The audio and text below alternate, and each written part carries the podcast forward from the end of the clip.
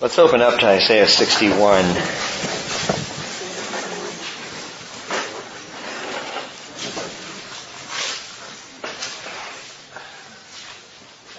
The Spirit of the Lord God is upon me, because the Lord has anointed me to bring good news to the afflicted.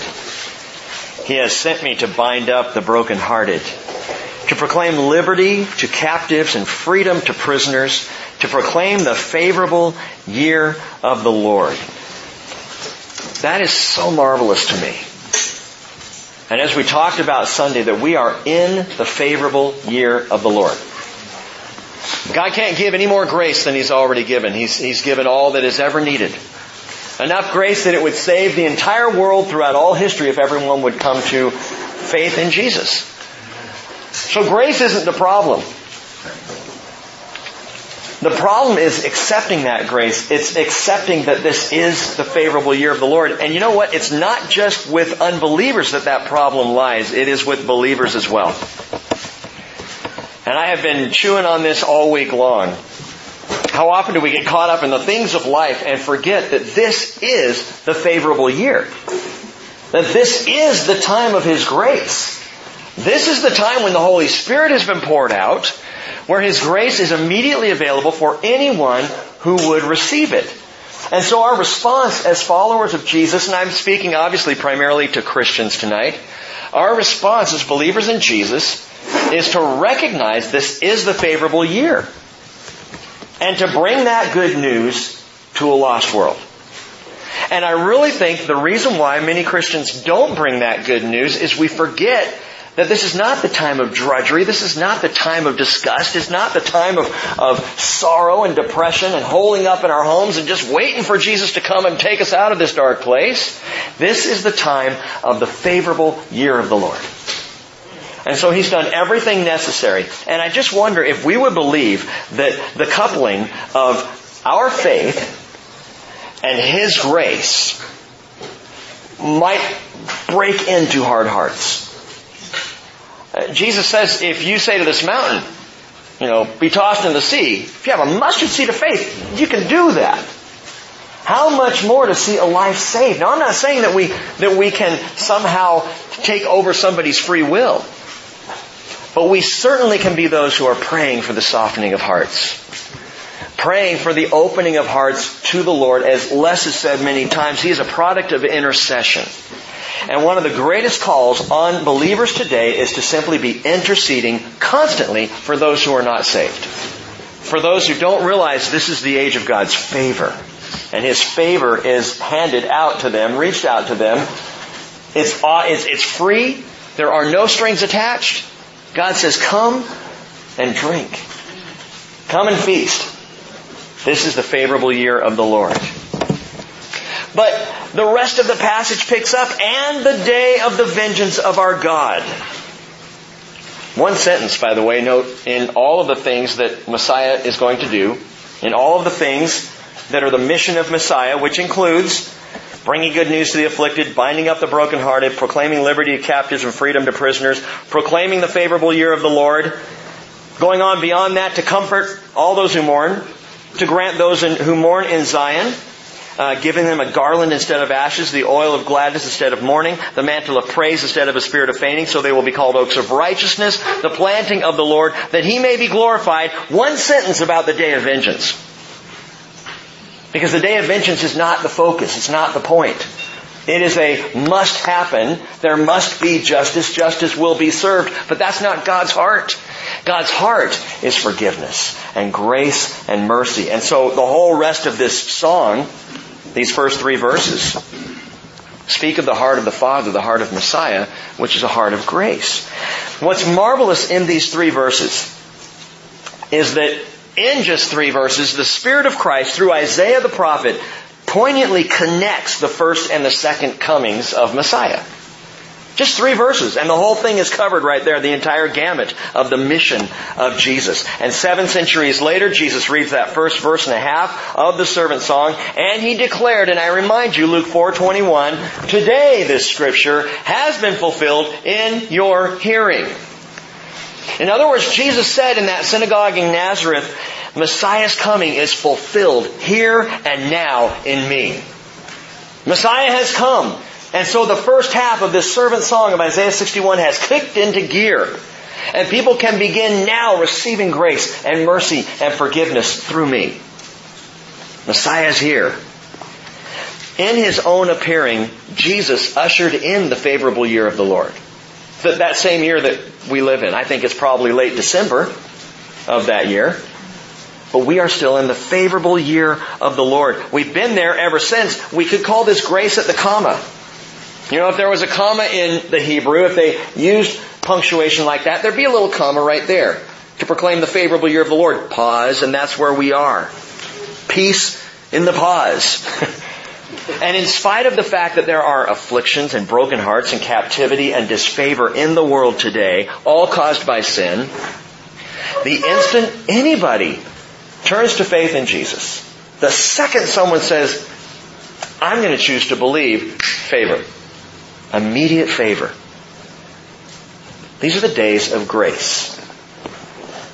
And I keep repeating that because I am blown away by that truth.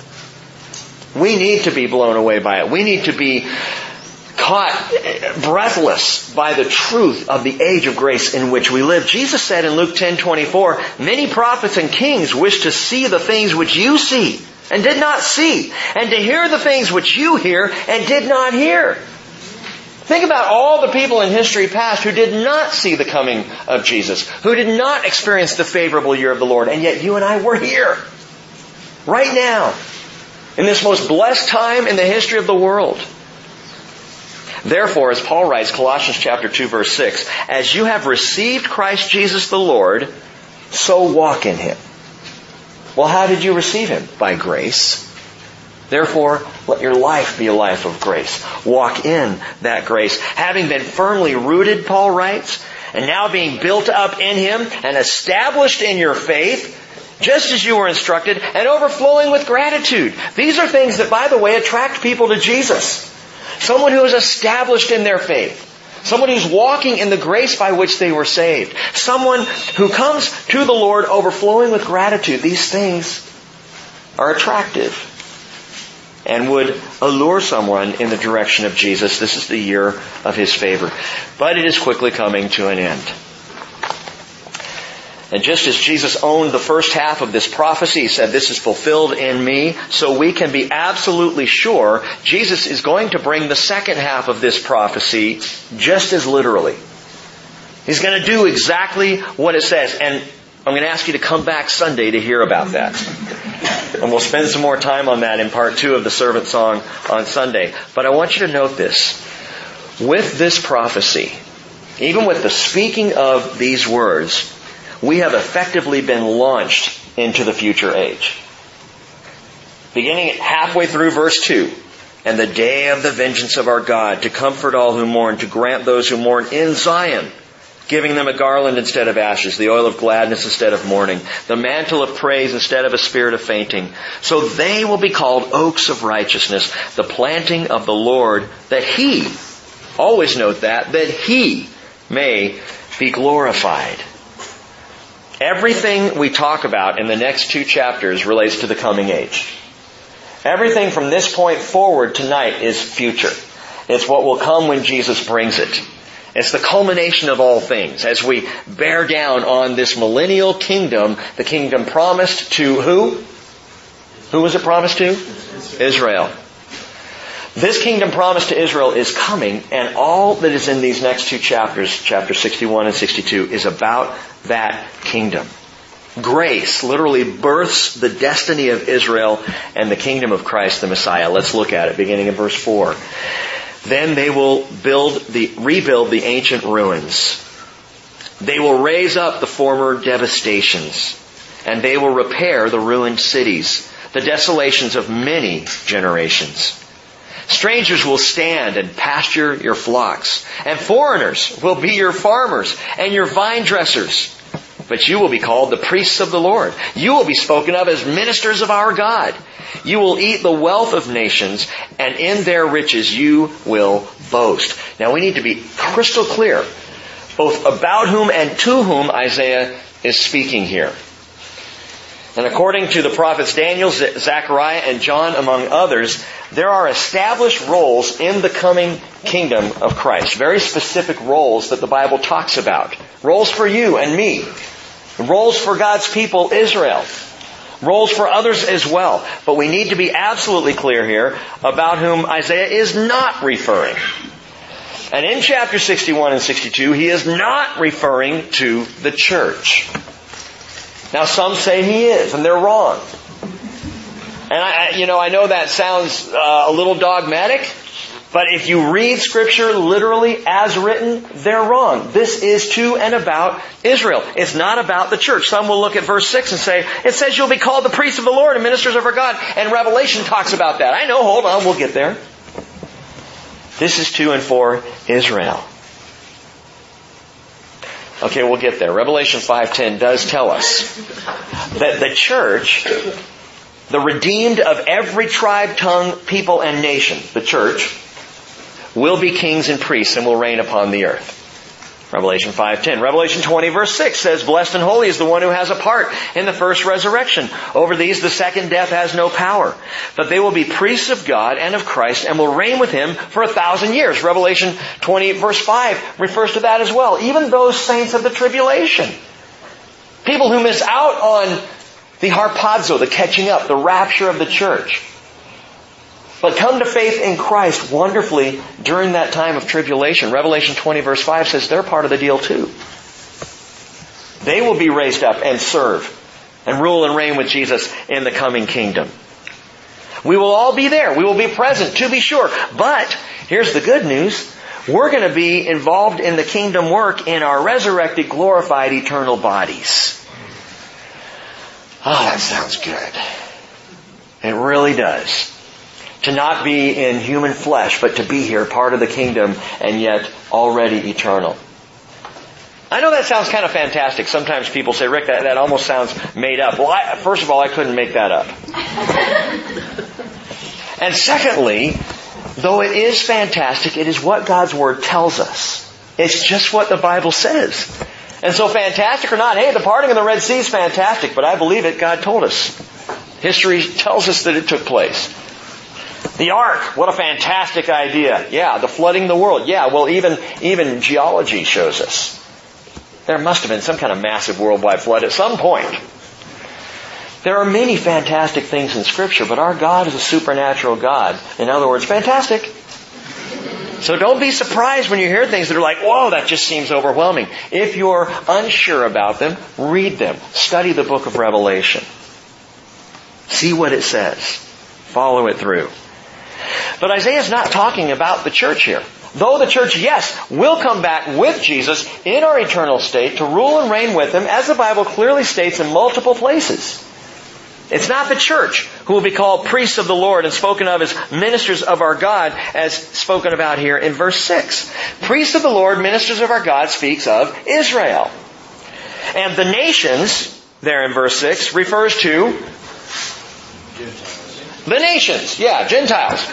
The nations. It's all survivors of that tribulation period, Jew and Gentile alike, who by faith enter into the millennial kingdom in their natural physical state. The Jewish people who enter into that kingdom, having survived the tribulation, protected by the Lord in the tribulation, will be priests of the Lord and ministers of our God.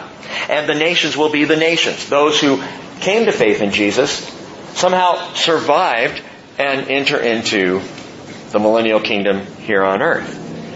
And at that time, the prophecy says, redeemed Israel, again, will be priests of the Lord and ministers of our God. And I love how the Lord brings things full circle. Back in Exodus chapter 19, verse 5, God said through Moses to the people, if you will indeed obey my voice and keep my covenant, then you shall be my own possession among all the peoples, for all the earth is mine. And you shall be to me a kingdom of priests and a holy nation. And this trips up a lot of people, because they hear this promise. You will be my own possession if you keep my covenant. And people say, well, Israel did not keep the covenant, did they? There are people who look at the fact that Israel broke the covenants with the Lord and say, because they broke the covenants, God has cast them out. Listen, there's only one of 7 covenants God made with Israel that they violated. There's only one that was conditional. All the rest are unconditional. This is the only conditional one. But what's marvelous here is even though this was a conditional covenant that they violated, God still is going to bring them back around again to be a kingdom of priests in the world, to be ministers of our God in the world. He's going to do with them what He intended to do, even though they didn't do what they were supposed to do, which is awfully good news for us. Because He is going to do in your life what He intended to do, even if you don't do what you're supposed to do. I'm so thankful for that. Because there are many times I don't do what I know I'm supposed to do. And yet His grace is amazing. But some complain against this. They say Israel lost the opportunity. Okay, Rick, you're talking about replacement theology again, aren't you? Yes, I am. And I have to. It's not my fault. If there wasn't replacement theology, we wouldn't have to talk about it, right? Years ago, when I first heard about replacement theology, which is the idea that, the big generality is that the church replaces Israel. When I heard this, I viewed it from a largely historical perspective, a benign perspective. I thought, okay, that's a good theology to understand and to know, okay, that's incorrect, it's not biblical, let's know that and move on. It began back in the 4th century. It gave rise to Christian anti-Semitism. In fact, Jewish persecution and an entire blight on the relationship of Israel and the church is the result of replacement theology. Pointing out the failure of Israel, replacement theology teaches that the righteous church now occupies the blessings once intended for Israel. And we all understand that. We've talked about that. But what about the mercy of God? That even in our failure, there is fulfillment. Do we not believe that He keeps His promises? Do we not believe that even when we fail to keep ours, God still does what He intended to do? And so this whole idea that Israel blew it and therefore they're out does not square with Scripture. Numbers 23:19 says, God is not a man that He should lie, nor a son of man that He should repent. Has He said, and will He not do it? Or has He spoken, and will He not make it good? And so the promised future of Israel that is absolutely crystal clear in Isaiah 61 and 62, this future is for Israel. And God is going to do for Israel what He declares in this prophecy, just as we saw Jesus come in the first coming and do the first verse and a half. So all that's talked about in these 2 chapters, God will do. Now some might ask, all right, but if Israel is going to be priests of the Lord and ministers of our God, who's over who in the kingdom? Because I thought we were supposed to be kings and priests and rule and reign with Jesus. So who's over who? And Jesus answered that one directly for us. Matthew 18, verse 1. At that time the disciples came to Jesus and they asked the question, who then is the greatest in the kingdom of heaven? And He called a child to Himself and set him before them, and He said, truly I say to you, unless you are converted and become like children. In other words, change your minds, guys. Convert your thinking and become like children. Unless you do that, you will not enter the kingdom of heaven. Whoever then humbles himself as this child, he is the greatest in the kingdom of heaven. Now think about this. What's more important to a child? Door monitor or ball monitor? Who has the higher rank? Paper passers or eraser clappers? Look at an elementary school classroom and honestly, the kids don't care. As long as they got the little badge that has monitor something on it, that's cool. You're the trash monitor. Right on! Because rank doesn't really seem to matter so much with the kids. In the kingdom, here's the ranking system. Romans 9:5. This is it. The ranking system in the kingdom of God. Ready? Christ is overall, God bless forever. That's it. There's the ranking system. Jesus is Lord, and the rest of us serve Him. One rank. Many roles. One absolute ruler who is Jesus. The rest of us are servants to Him and for Him. And by the way, As servants of Jesus Christ, you will be happier than at any time in your present existence or in your past existence. To serve Jesus in the kingdom will be the most joyful thing you have ever experienced, and we'll experience it on into eternity. By the way, did you notice the inclusiveness of the language there in verse 6? It says you will be priests of the Lord, priests of Yahweh, the Hebrew word for God, the Hebrew name for God, very personal Hebrew name. And you will also be spoken of as ministers of our God. Ministers of our God, the Hebrew is Anachnu Elohim. Anachnu Elohim, which means the God of all of us. And I love that. Ministers of the God of all of us, our God. All of our God. In other words, in the millennial kingdom, we will share a common faith across the world. One God, one faith for all people. That's the kingdom that we're coming to. Verse 7, instead of your shame, you will have a double portion. Instead of humiliation, they will shout for joy over their portion. Therefore, they will possess a double portion in their land. Everlasting joy will be theirs. The firstborn son, in Hebrew thinking, always received the double portion. That's why Israel gets the double portion, because they're the firstborn. I called Abraham and sent him to the promised land. And from Abraham, all the nations of the world will be blessed. Genesis 12, Genesis 15. And so Abraham, representing Israel, the firstborn, receives a double portion and the distinction and honor of being the firstborn, the chosen of God. Now Israel, as the firstborn of God's people or from among God's people, receives double. But what is the double portion? What's the double portion of verse 7? He tells us it's the land and it's joy. The double portion. In the land, a vast inheritance of land greater than any of the previous borders of Israel will be theirs. The land. And the joy, an everlasting joy, unending and inexpressible. Think about Israel today and what they've done. Both the state of Israel in terms of the condition and the state of Israel in terms of a country, right now, they have some land, small share of the land. In the late 1800s, Jews began to legally buy back acreage in the Promised Land to try and reestablish a Jewish state. They bought malaria and mosquito-infested swamps and bogs. But in so doing, they managed, by God's grace, to carve out a tiny portion of land for sheer survival. And that's what they have. A tiny portion of land for survival. Somehow they have miraculously held on to it for 64 years, this tiny postage stamp of a nation. In the kingdom, they will not only reside in a massive, beautiful land, but they will do so with everlasting joy, the double portion. Yes, they have land today, but is it joyful? If every day you wake up having to guard against terror, does that sound like a joyful way to live? But in the kingdom, 300,000 square miles, the Bible tells us, of land will belong to the people of Israel. And in that land, the double portion, joy as well. Great land with great joy. And you know, we have a taste of that in Christ right now.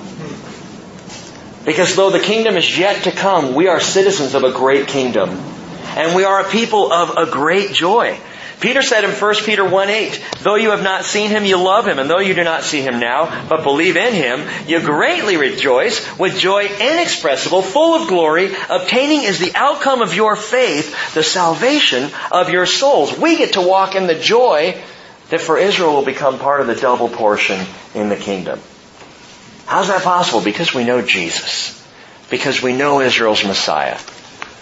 Because He's our Messiah, as well as theirs. Verse 8 going on. For I, the Lord, love justice. I hate robbery in the burnt offering. Now, pause just for a second there. I really struggled with this for a while until I realized I think it's not a very good translation. The NASB follows the King James in translating the word burnt offering there. But the context, it doesn't fit. And when you look it up and understand in the Hebrew, and Buxbaum points this out as a Jew himself and a Hebrew scholar. He points out that there is a better translation, and it's actually there in your, if you are studying the New American Standard Bible, it's in the margin. Rather than in the burnt offering, the margin says, or it could be with iniquity. Better translation. That I hate robbery with iniquity. Why would you go that route instead of the burnt offering? Well, understand this. The Hebrew word is either ovlah or avlah. Ovla or Avla? Well, how come we don't know which one it is? Because the Hebrew letters are all consonants. There are no vowels. The vowels are, the little jots, the little marks that direct which way it's supposed to go. And the translators were not sure on this one. Is it Ovla or is it Avla? Is it the burnt offering or is it Avla, injustice, iniquity? Because the consonants are the same when you look at the Hebrew word. So we look at the context of the word. And the context is clear. Coming out of verse 6, God restores to Israel, verse 7, a double portion of land and joy. Why? Because He hates what's been done to them. What has been done to them? Robbery with iniquity has been done to Israel, and God is now making it right. He hates robbery. The word robbery in Hebrew, very easy to translate, gazel. And gazel means spoil or plunder. I hate plunder with iniquity, plunder with injustice. And who more than the Jewish people have been plundered with injustice down through the ages? So I think the better translation there is probably that I hate robbery with injustice or with iniquity. Verse 8 going on, he says, "And I will faithfully give them their recompense and make an everlasting covenant with them. And then their offspring will be known among the nations and their descendants in the midst of the peoples. All who see them will recognize them because they are the offspring whom the Lord has blessed." And this indicates not only that the offspring of Israel, Jewish people, offspring of Jews of the past, will be ushered into the kingdom. It also means that within that kingdom there will be generation after generation after generation of Israelites born. That there will be human birth. And Isaiah's going to talk about this more before we get to the end of the book. That there is life and death and birth and all that taking place in the millennial kingdom. And he even will say, and a life that is lived to 100, a 100-year-old person will be thought a whippersnapper. Not his words, mine, but it will be thought young in the time of the kingdom. Because people will live a long time, but there will be children born during that time. There will be progeny. There will be generation after generation, and they will be blessed. And suddenly we get to verse 10, and Isaiah just breaks into this little hymn of praise. "I will greatly rejoice in the Lord. My soul will exult in my God, for He has clothed me with garments of salvation. He has wrapped me with a robe of righteousness, as a bridegroom decks himself with a garland, and as a bride adorns herself with her jewels." And this verse beautifully ties back in to the earlier prophecy of the second coming back in verse 3. So I'm going to have to go back to it on Sunday. So we're just going to move right on past. Okay? I got to tell you one thing. Okay? Just because you chose to be here tonight, you get a little extra nugget here. Verse 10 is talking about wedding attire. It's talking about wedding clothes. Okay? And how the bride and the groom are dressed. But you need to understand, culturally speaking, back pre-AD 70, in more ancient Israel, the garland, literally here, the word can be translated turban, and it means a wedding turban. The garland is a wedding turban, and the wedding turban of the bridegroom, here in verse 10, was worn by the bride. And so we read this, a bridegroom, as a bridegroom decks himself with a garland. Well, the words in the Hebrew, that's not necessarily himself. It's as a bridegroom himself decks with a garland. Now read that way, perhaps he's not putting the turban on at all. But following Jewish custom, and this was Jewish custom, the bride would wear this special, beautiful turban. And if you see it that way, the bridegroom decks with a garland as the bride adorns herself with all of her jewels. What we're seeing here is the bride is being dressed up for the wedding, and the bridegroom is contributing to that beauty, is giving to the beauty of the bride. This ancient custom ceased among Jewish people after AD 70. Why? Because it was a sign of mourning. We will no longer celebrate with that turban, with that, gift of the bridegroom, because of the mourning of the loss of Jerusalem and all that happened. But the point is, the bridegroom wraps the bride with robes of righteousness. He places a royal turban, or some say diadem even, on her head. He adorns her with jewels. And we already have this picture with Christ in the church. Revelation 19:7, "Let us rejoice and be glad and give the glory to Him, for the marriage of the Lamb has come, and His bride has made herself ready." Listen, it was given to her. to clothe herself with fine linen, bright and clean, for the fine linen is the righteous acts of the saints. What's your point, Rick? Simply this. All people who come to Christ, including Israel, have got to learn and understand this truth. Righteousness is never gotten, it is only given. I don't make myself righteous. I am made righteous by Jesus. Now I can walk in that righteousness. I can choose righteousness. I can do good things by the grace of God. I can want to be good and holy and right, but righteousness, the cloth, the robe of righteousness, this is something Jesus does for me. He wraps me. He places the turban on my head. He adorns me with the jewels. He's the bridegroom, and I know guys it's tough, but I am the bride. And so we see this beautiful picture of the church, but he's not talking to the church. Remember that. Still not talking to the church, he's talking to Israel. But note, for all people, righteousness is something God gives, not something you achieve. Romans 10 verse 3, Paul says, "For not knowing about God's righteousness and seeking to establish their own, they, that is Israel, did not subject themselves to the righteousness of God. For Christ is the end of the law for righteousness to everyone who believes." What are you saying, Paul? I'm saying Jesus is righteousness. And Jesus, the very righteousness of God, came to earth, and Israel said, "No thanks, we're on our own." And did not subject themselves to the righteousness of God, to Jesus Christ. And therefore remain in a state of unrighteousness. Because you can't achieve your righteousness. Only Jesus can bring it. Verse 11, "For as the earth springs forth and sprouts," or springs forth its sprouts, "and as a garden causes the things sown in it to spring up, so the Lord God will cause righteousness and praise to spring up before all the nations." See? God causes righteousness to spring up. It's His work. He does it. And so in the coming kingdom, up pops righteousness, and with it praise to the name of God, to His glory. I wonder, in verse 11, as Isaiah is writing here, he refers to this garden. I wonder if he recalled his earlier prophecy. Back in Isaiah chapter 5, verses 1 through 7, the prophecy of the vineyard. And it's a prophecy where God says through Isaiah, He describes this beautiful, wonderful, well-planted, well-constructed vineyard that ends up ruined and trashed and briared and thorny and wasted. And that's a picture of Israel. And so is this. What was a trashed vineyard now becomes a beautiful garden. The soil through which pops up this praise and this righteousness in the sight of all the nations. The whole world would just be looking at Israel saying, "Wow, what a miracle. What a righteous work of God." And so verse 1 of chapter 62 reads, "For Zion's sake, I will not keep silent. And for Jerusalem's sake, I will not keep quiet until her righteousness goes forth like brightness and her salvation like a torch that is burning." Who's the speaker here?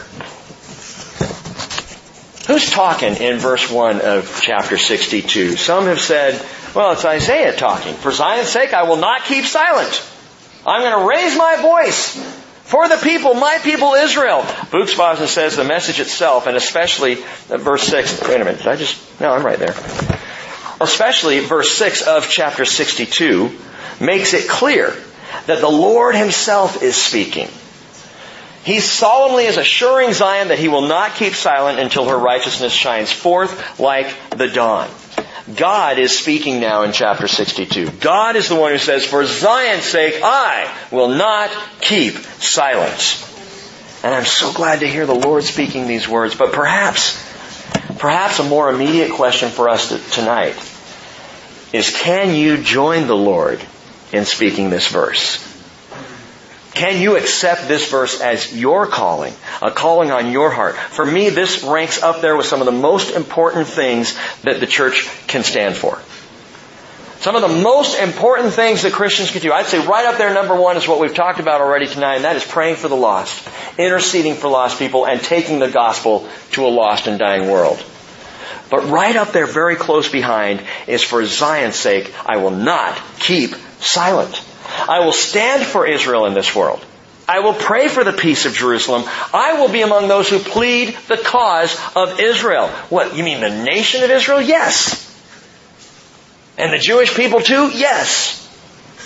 The people of Israel, God's chosen people, the land of Israel God promised to Israel, I will not keep silent for the sake of Zion. Zion itself is there in Jerusalem. It refers to the land. It refers to the broader people. And I will be among those who stand up and say, Israel has a right to the land. God gave it to her. Israel has a special place in the plan of God. He ordained that. And I will not discount that. David was so impassioned by Israel that even as he confessed and repented over his passion for Bathsheba, in Psalm 51, this verse, in the midst of this repentance, this verse comes out. Psalm 51:18, by your favor do good to Zion, build the walls of Jerusalem. Now when was the last time you were repenting something and that repentance caused you to break out and begin to pray for Jerusalem? It shows us how much David felt for his people and for his land. Can you join David and pray that? Lord, build up the walls. Lord, may your favor be seen in Zion. Can you join David in Psalm 122 and say, for the sake of my brothers and my friends, I will now say, may peace be within you. For the sake of the house of the Lord our God, I will seek your good. Do you consider the Jewish people brothers and friends? I do. And I will plead their cause. Oh, because you're one of those Christian Zionists, Rick? I hate labels, but yes, I am. Absolutely. Based on the definition of a Christian Zionist, that means that I believe we have a biblical mandate to love the Jewish people. It means I believe that for Zion's sake, I will not keep silent. It means I believe that Israel has an irrevocable inheritance in the land and an irreplaceable position in God's plan. Now, if that's Christian Zionism, and it is, then I'm a Christian Zionist. I am right there with it. I join the Lord in verse 1. And the Lord continues in verse 2, the nations will see your righteousness and all kings your glory. And you will be called, watch this, by a new name, which the mouth of the Lord will designate. You will also be a crown of beauty in the hand of the Lord and a royal diadem in the hand of your God. It will no longer be said to you, forsaken, nor to your land will it be any longer said, desolate, but she will be called, my delight is in her. And your land will be called, married, for the Lord delights in you, and to Him your land will be married. God's telling Israel this. This is your future, Israel. By the way, this is no covenant here. This is just a promise. This is not Israel, if you keep your part, I'm going to do it. No, God's saying, this is the deal. Here's what's coming. I am doing this for you, Israel. And I love that He not only makes all things new, but He renames them so that the old things are forgotten. Even the old names are forgotten. He renames the land that was forsaken, Azubah in the Hebrew, now becomes Hephzibah, my delight. What was desolate, Shemamah in the Hebrew, is now Beulah, which means married. You know the old hymn, some of you may recall this, I remember it from growing up, Beulah Land. Oh, Beulah Land. And we would sing, oh, Beulah Land. And I was like, what is Beulah Land? And then I finally understood. When I was in elementary school, I went to Christian camp, and the camp director's wife was named Beulah, and I thought it was her land. We're singing for Beulah's land. We called her Godzilla. But that's another story for another time.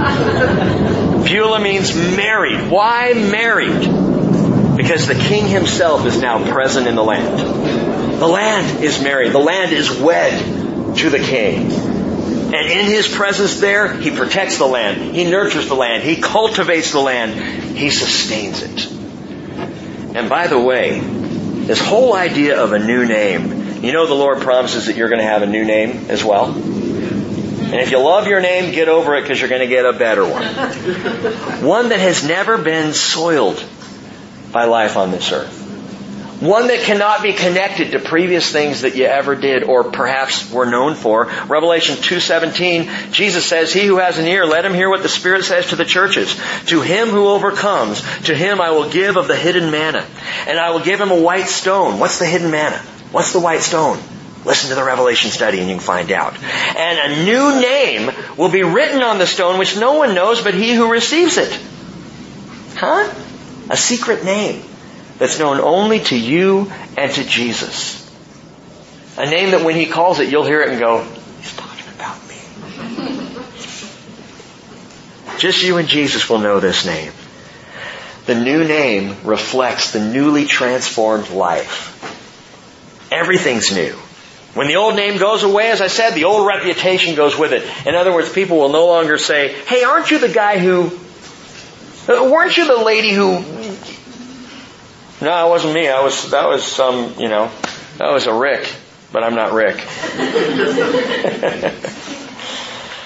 I'm not Beulah either, but I'm not Rick. And as if that wasn't enough, God reveals that even more new names will reflect this completely transformed reality, transformed lives, and a transformed reality in the kingdom. Revelation 3:12. Jesus says, of the one who overcomes, I will write on him the name of my God, and the name of the city of my God, the New Jerusalem, which comes down out of heaven from my God, and my new name. Wow! And I'm going to write it on you. That's the best idea for a tattoo I have ever heard, and I will wait for that one. I encourage you to do the same. Because you know what happens with tattoos? You get a tattoo on your knee. Give it 30 or 40 years, it'll be on your calf. Get a tattoo on your lower back and just think about where that's going to end up. It's just not good. Verse 5. Hey. For as a young man marries a virgin, so your sons will marry you. And as the bridegroom rejoices over the bride, so your God will rejoice over you. Did you just hear that? What he just said? Two parallel realities converge in verse 5 with divine prophetic precision. Israel, your God, your husband, is going to rejoice over you just as the bridegroom rejoices over the bride. Well, who's that? That's Jesus and the church. Israel, your marriage, your restored marriage, will be wonderful. And you will be so excited, just as the bridegroom rejoicing over the bride, that is the church being rejoiced over by Jesus. So Israel, you will be rejoiced over by the Lord. You see how the parallel prophecies. Two plans of God that are both plans of God, both being fulfilled. God's plan for the church with Jesus as our groom, and God's plan for Israel, His wife, who has been abhorring but now has come back to Him and is restored. Two marriages, both side by side in this picture. It's marvelous. Two marriages, both loved, both married, Israel and the church, both intimately joined to God. Of course, Ephesians 5:31, Paul says, for this reason a man shall leave his father and mother and shall be joined to his wife, and the two shall become one flesh. This mystery is great, but I am speaking with reference of Christ and the church. And we know this. The church is the bride of Christ, clearly described that way in Revelation 19, verses 7 and 8, Revelation 21, verse 2. And we see how the church as the bride joins the Spirit of the Lord in proclaiming the gospel of His grace. Revelation 22, verse 17 tells us, the Spirit and the bride say, come. And let the one who hears say, come. And let the one who is thirsty come. And let the one who wishes take the water of life without cost. So understand this. God is not bound to an either-or plan. It is both Israel and the church that are precious to God. And there are too many in the church who say, no, it's just the church. There are those of Israel who say, no, it's just Israel. They're both wrong. Because it's Israel and the church, and God has a plan that is working out for both. Verse 6, on your walls, O Jerusalem, I have appointed watchmen. All day and all night they will never keep silent.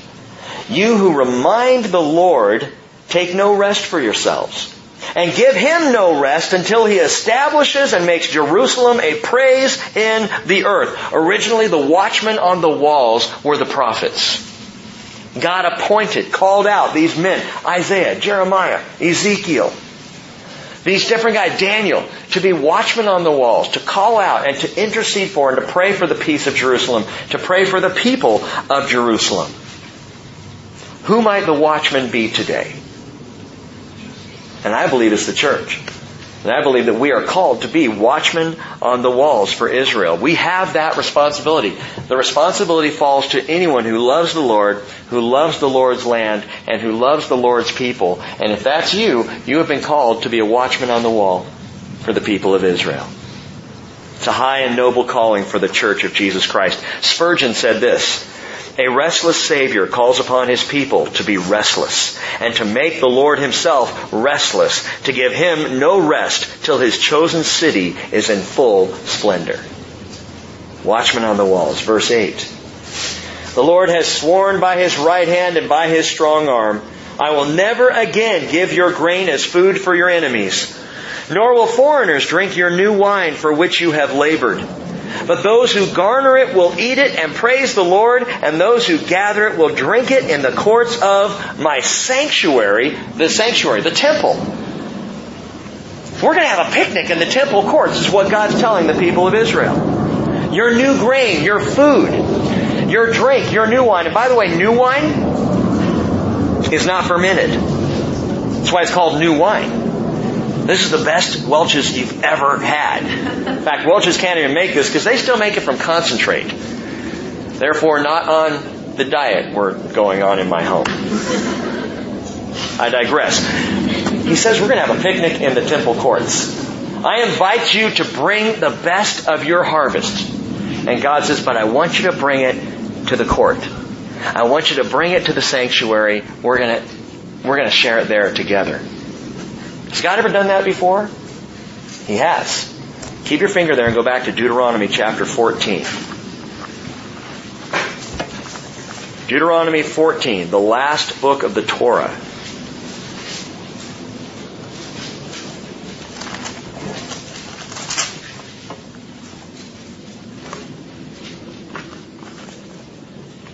Beginning in verse 22, let me just read this. You guys follow along.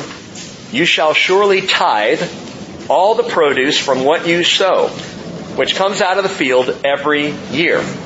Tithe. The tithe is 10%. God says 10% of everything in your fields. The first, the best, by the way, because the tithe is not just 10%, it's the first 10%. "Take the first 10% out of your land that you sow, everything that comes out of it. You shall," verse 23, "eat in the presence of the Lord your God at the place where He chooses to establish His name." That's Jerusalem. "The tithe of your grain, your new wine, your oil, and the firstborn of your herd and your flock, so that you may learn to fear the Lord your God always." A couple things are amazing here. God says, I want you to tithe. I want your first 10%. But you get to eat it.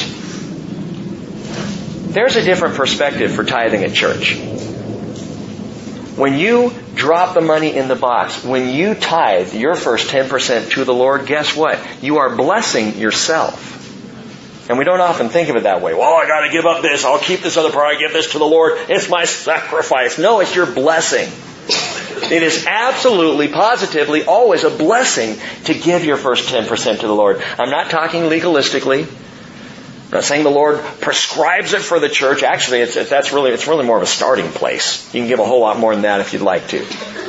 But understand that when you do that, it's for your own blessing.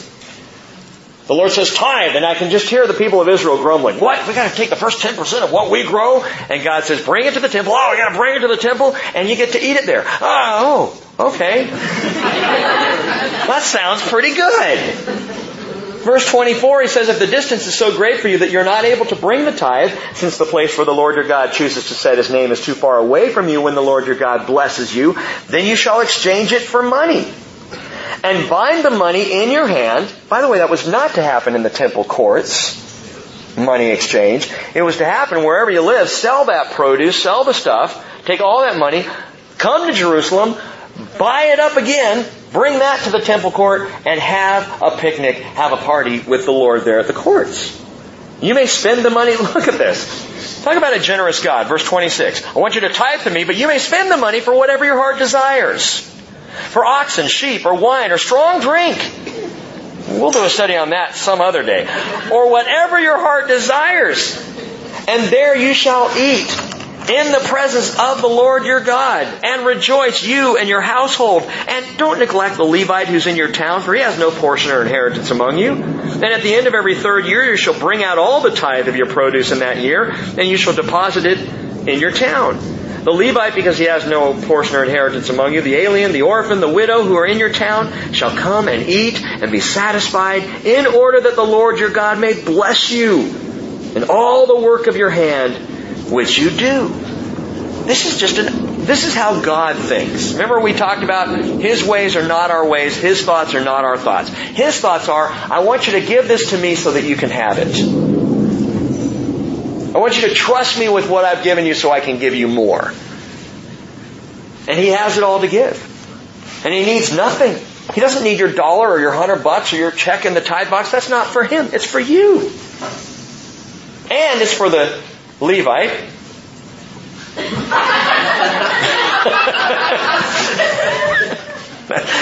I don't know why I did that.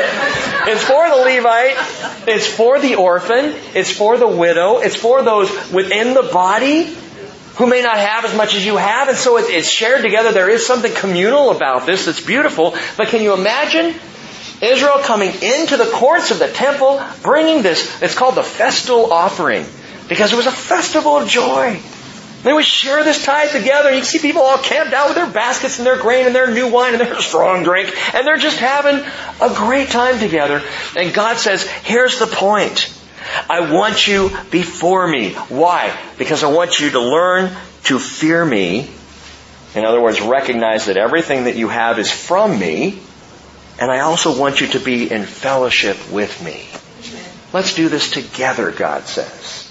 And so there's a great principle there in tithing for us that I think we ought to chew on a bit and understand, and know that God doesn't want anyone to miss out on the joyful feast. Verse 10, so He calls out to His people and He says, go through the gates, clear the way for my people, build up the highway, remove the stones, lift up a standard over the peoples. Now these gates here are probably not the gates of Jerusalem.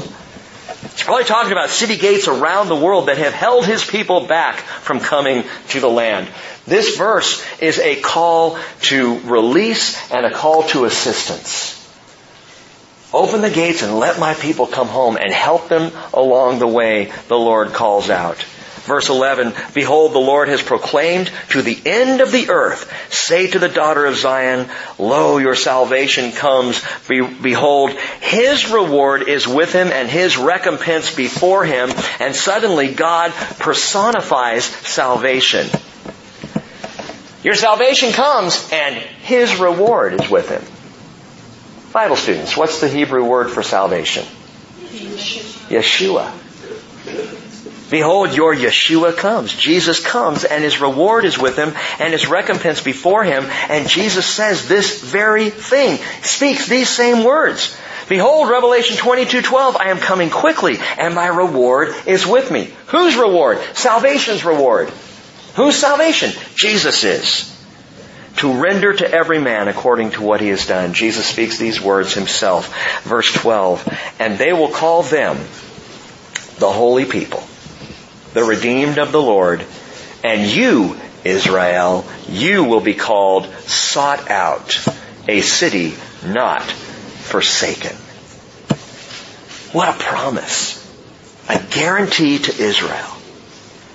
And in light of Isaiah 61 and 62, which not enough Christians have heard in their lives, I ask this question again. What should be our response to Israel? What should be our response when we see Israel in the news? I will not keep silent. For Zion's sake, I will not keep silent. I've told the story before. We had just gotten back from Israel. This is 2 trips ago. Landed in Seattle. Cheryl and I were walking around Seattle trying to clear my head after the trip and the flight and all that. And as we walked down the street, we saw a whole group of people standing on street corners with big yellow signs calling Israel an apartheid state. And I kept hearing in my head, for Zion's sake, I will not keep silent. But I didn't want to deal with it. And so we passed right on by these ladies with these signs. Could have been my grandma. I mean, just sweet little, gray-haired ladies holding up these Israel's an apartheid state sign. I'm like, and as we're walking by, Cheryl said, "Don't you want to say something?" And I'm hearing, "For Zion's sake, I will not keep silent. For Zion's sake." And so I turned around and I went up to this lady and I said, "Have you ever been there?" "Well, no, but I wouldn't go there. Not while Israel's in charge of the land." Off she went, just in this whole thing. And I said, "Well, I've been there, and it's not what you think. It's not what is being told to you here. It is not the..." And you all know this, if you've been here much, that when you travel in the West Bank, so-called, the Palestinian territories, you see million-dollar houses. This is refugee camps with million-dollar houses and vast amounts of acreage. And Palestinians who will tell you right now they don't really want their own state because the blessings that they get from being under the control of Israel are far greater than they know they would get if it was truly a Palestinian state. It's a big political thing. Why are you going there, Rick? I want to share something with you as we close here. You can close your Bibles and just listen for a minute.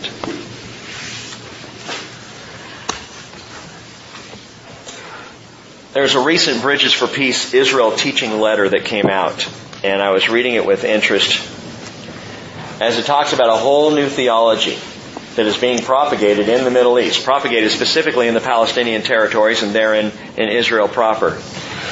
And this whole new theology is in reality just a retrofit of the old heresy of replacement theology. And yes, I did just call it a heresy. Because replacement theology would cast out the very people that God says, "I am going to do this for."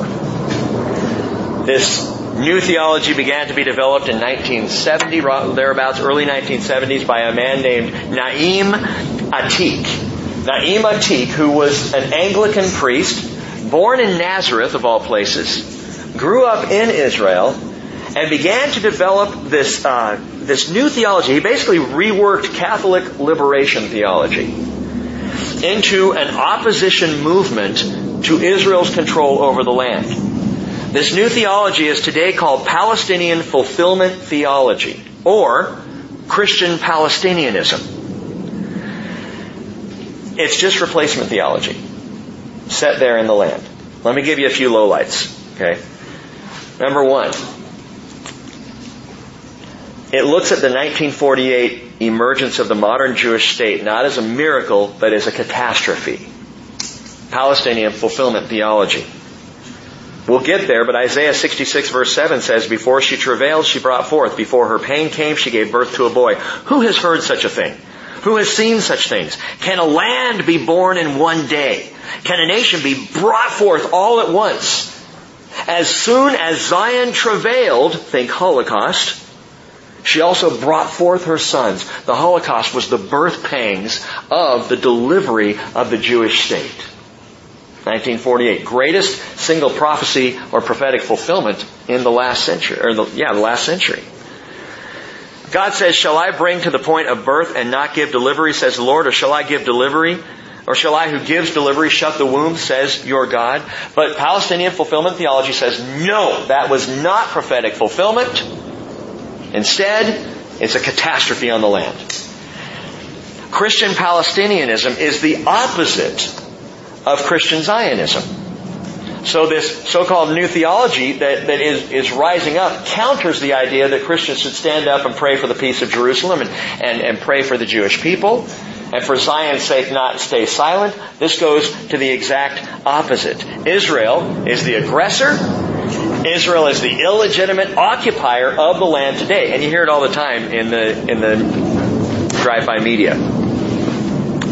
Jesus, in Palestinian fulfillment theology, is recast as a social liberator rather than a spiritual liberator. Jesus, who came to set the captive free, what did He come to set us free from? Death and sin. But in Palestinian fulfillment theology, He came to set the Palestinians free because Jesus Himself is a Palestinian. Even though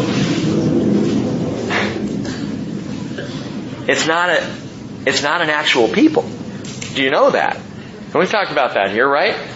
Palestinian means Palestina. It's from the Roman name Palestina, which means Philistine land, which is what Rome renamed the land in 135 AD. That's where it comes from.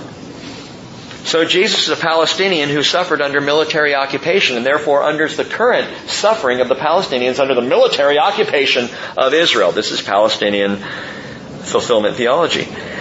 It teaches that the church is Israel of the Bible. That we are not grafted into the rich root of the olive tree, which Paul says we are in Romans 11, but set that aside. No, we supplant the olive tree. We are the olive tree. We are collective Israel, and the Jewish people, they don't count. They're out.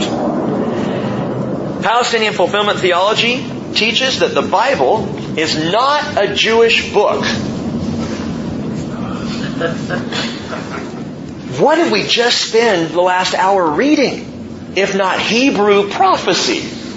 But Palestinian fulfillment theology looks back and says, no, this is solely a Christian document, and the New Testament supersedes the Old Testament and cancels it out. Sounds an awful lot like the Book of Mormon or the Quran. You see, in the Book of Mormon and the Quran, whenever a later revelation contradicts an earlier revelation, you always go with the more recent one. Mormonism even has a term for that. It's I forget what the term is. It's basically ongoing revelation.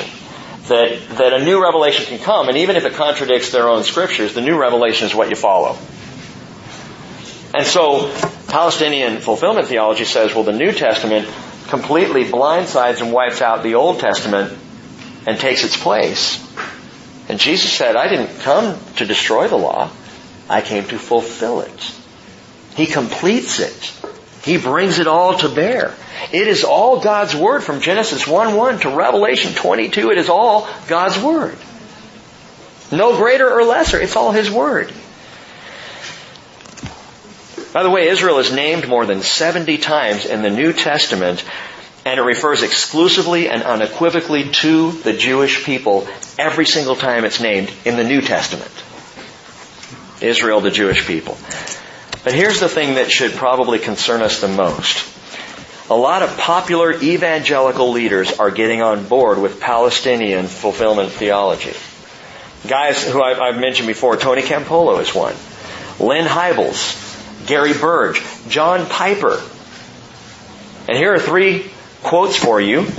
Stephen Sizer, who wrote a book, Christian Zionism, The Roadmap to Armageddon, called Christian Zionism, quote, a totally unbiblical menace and one of the most dangerous and heretical movements in the world. For Zion's sake, I will not keep silent. That's what the Word says. Hank Hanegraaff, the Bible Answer Man, he said Christian Zionist beliefs and behaviors are the antithesis of biblical Christianity. Brian McLaren, who I don't subscribe much to anyway, the leader of the emergent church movement, but he calls Christian Zionism terrible, deadly, and distorted. That is just doing what the Bible says. Just praying for the peace of Jerusalem. And again, Naeem Ateek, who is the father of this movement, he responded to what we just studied tonight. Isaiah 61 and 62. His response is, and I quote, "This exclusive text is unacceptable today. It must be de-Zionized." Now, I'm not making this stuff up.